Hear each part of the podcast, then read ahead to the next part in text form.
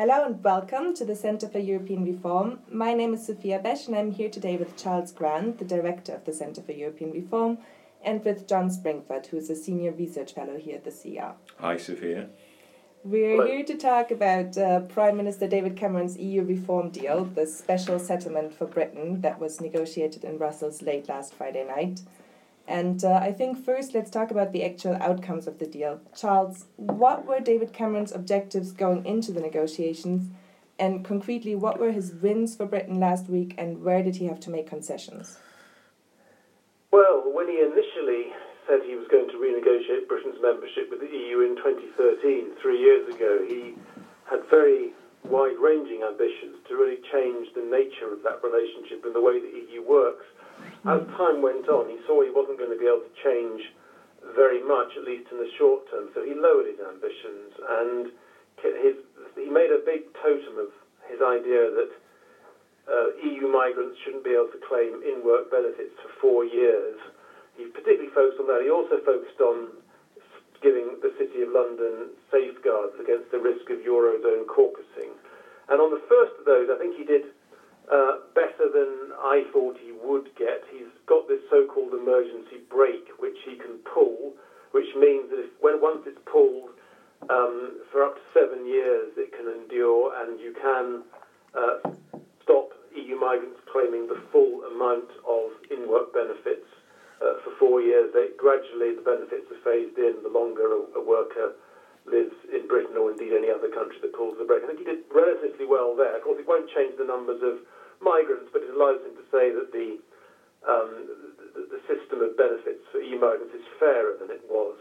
Um, on, as for the other point on the safeguards for the City of London against the risk of Eurozone caucusing, he hasn't got a veto. He knew he couldn't get a veto. He's got a delaying mechanism, uh, another emergency brake, confusingly.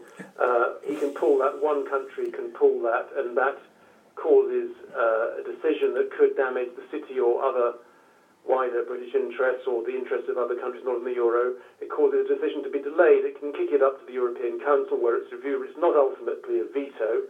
Um, he's also got some language uh, to ensure that non-eurozone countries don't have to pay for eurozone bailouts. That the uh, eurozone meetings and the euro group shouldn't discuss matters of relevance for the whole 28. And he's got a provision that the countries not in the euro don't have to have exactly the same rules for financial regulation as those in the euro. This is fairly minor stuff, and it probably won't won't have a huge impact in the real world. I would suspect. Um, I, I think I I agree with, with a lot of that. I just wanted to pick up a little bit on the um, migrants emergency brake and um, maybe we could just have a little bit of a, a, discussion, Charles, about, about whether we think that there are some risks to that or not. I think there's a little bit of complacency um, uh, that essentially the passage of this emergency brake will be reasonably straightforward, um, at least in, in Britain. Um, and I think that there are some risks to it because it's still pretty vague about what it means. Um, and what's got to happen is that the Commission has got to propose um, a, uh, a regulation um, in order to, to pass this into law.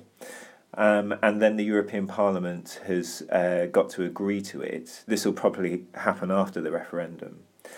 Um, and it's still very unclear to me what, what constitutes an emergency why why um, Britain is essentially facing an emergency and why this brake should therefore be pulled. And I expect there to be a lot of discussion um, and toing and froing um, when uh, that new rule is put together by the Commission to try and to to to decide. Uh, why um, and exactly what trigger, what mechanism constitutes an emergency. And the reason for that is because, um, as it stands, um, there's no provision in the text, in the declaration that came out of the summit, saying that other member states, um, that this will not apply to other member states. Um, and other member states are, are, are probably, particularly those who uh, have received a fair, fair number of immigrants, from Central and Eastern Europe are probably going to want to pull this too. So I expect there to be a bit more politicking about that over the, over, over the next few months.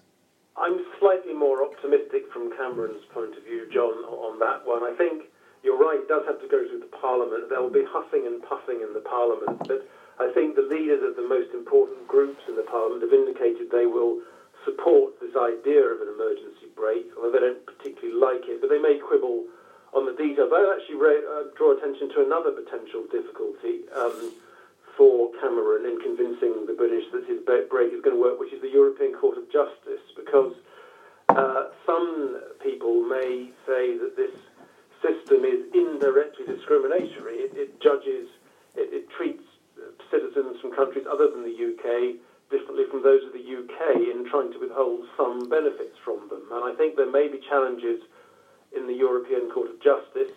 Uh, usually the court is quite political, and if the heads of government have given the guidance that they support this measure, the court is highly unlikely to go against it. But there could be worries for Cameron on that front, and I would expect challenges in the court at some point. I think I think we can agree though that um, in terms of what this means materially, in terms of the number of migrants, and also the amount of money that Britain will spend on uh, welfare for migrants, we're talking about something which is very small. It's only going to be in effect for seven years. Um, and migrants will slowly get access to benefits over four years the the vast majority of them don't claim benefits in that first, in those first four years in any case. So we're, we're we're talking about something which is marginal really to free movement in terms of its impact on on Britain's labour market and uh, and welfare state. Agreed. Right. Um, speaking about future challenges that arise from this deal, maybe we should we should uh, move on to the rest of Europe for a minute and. Uh, talk about how this reform deal is perceived in Brussels and in the other European capitals. So, Poland and Greece and France and Belgium as well have all been particularly vocal in their demands. Do you think that they are happy with the deal as it is now, John?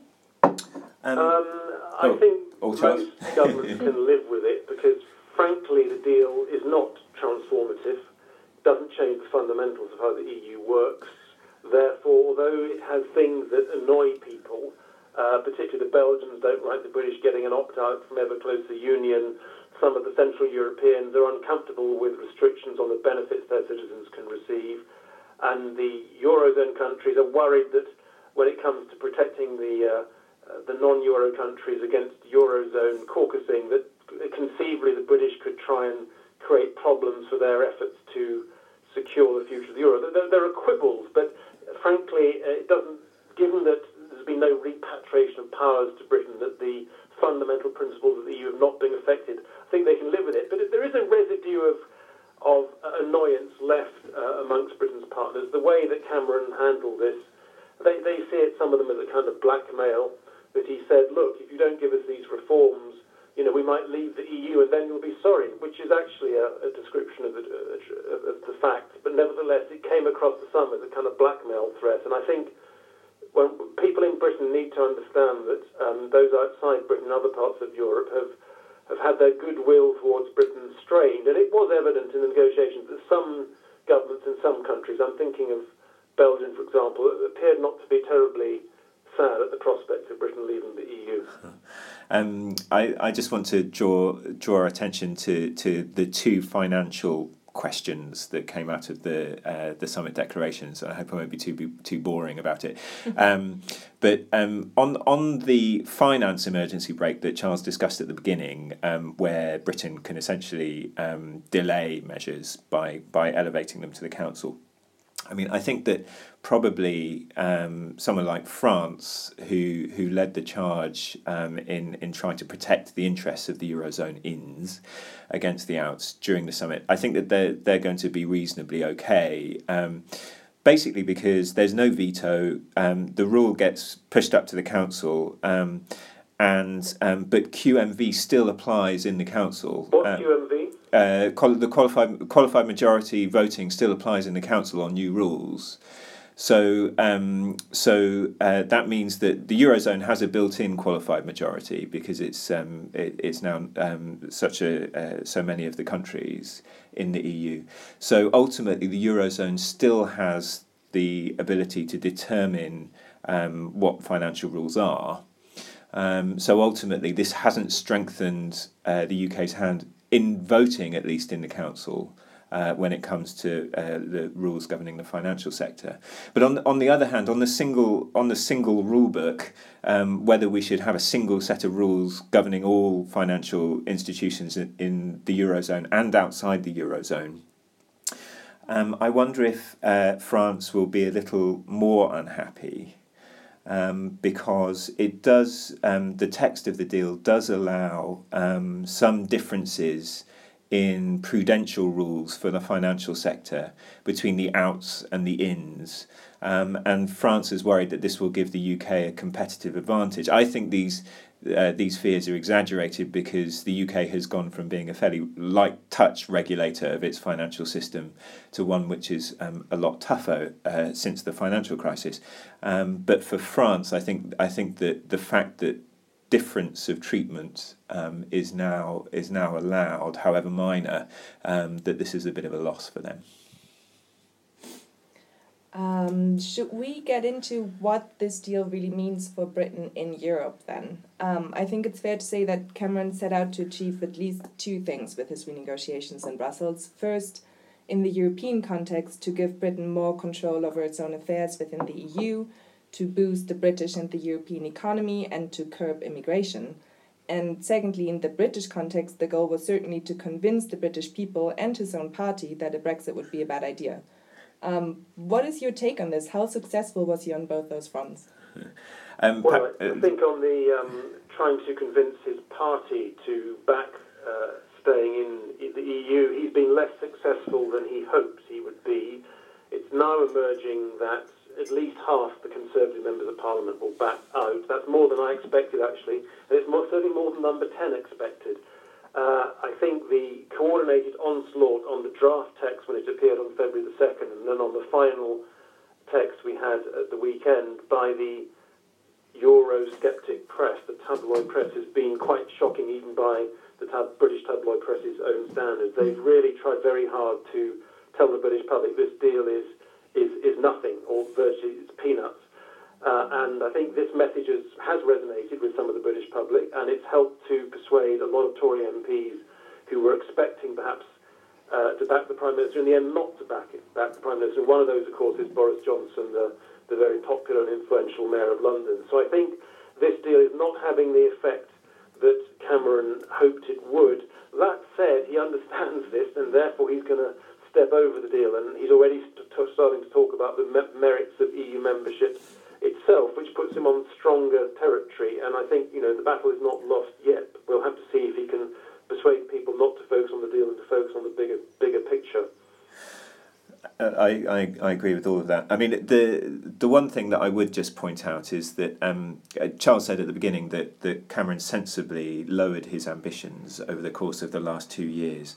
I mean, before his um, his speech on migration in 2014, he was considering insisting on quotas for EU migrants, um, so that so that Britain could essentially try and lower the numbers of people who came not just the amount of money that they that, that they were able to receive in welfare.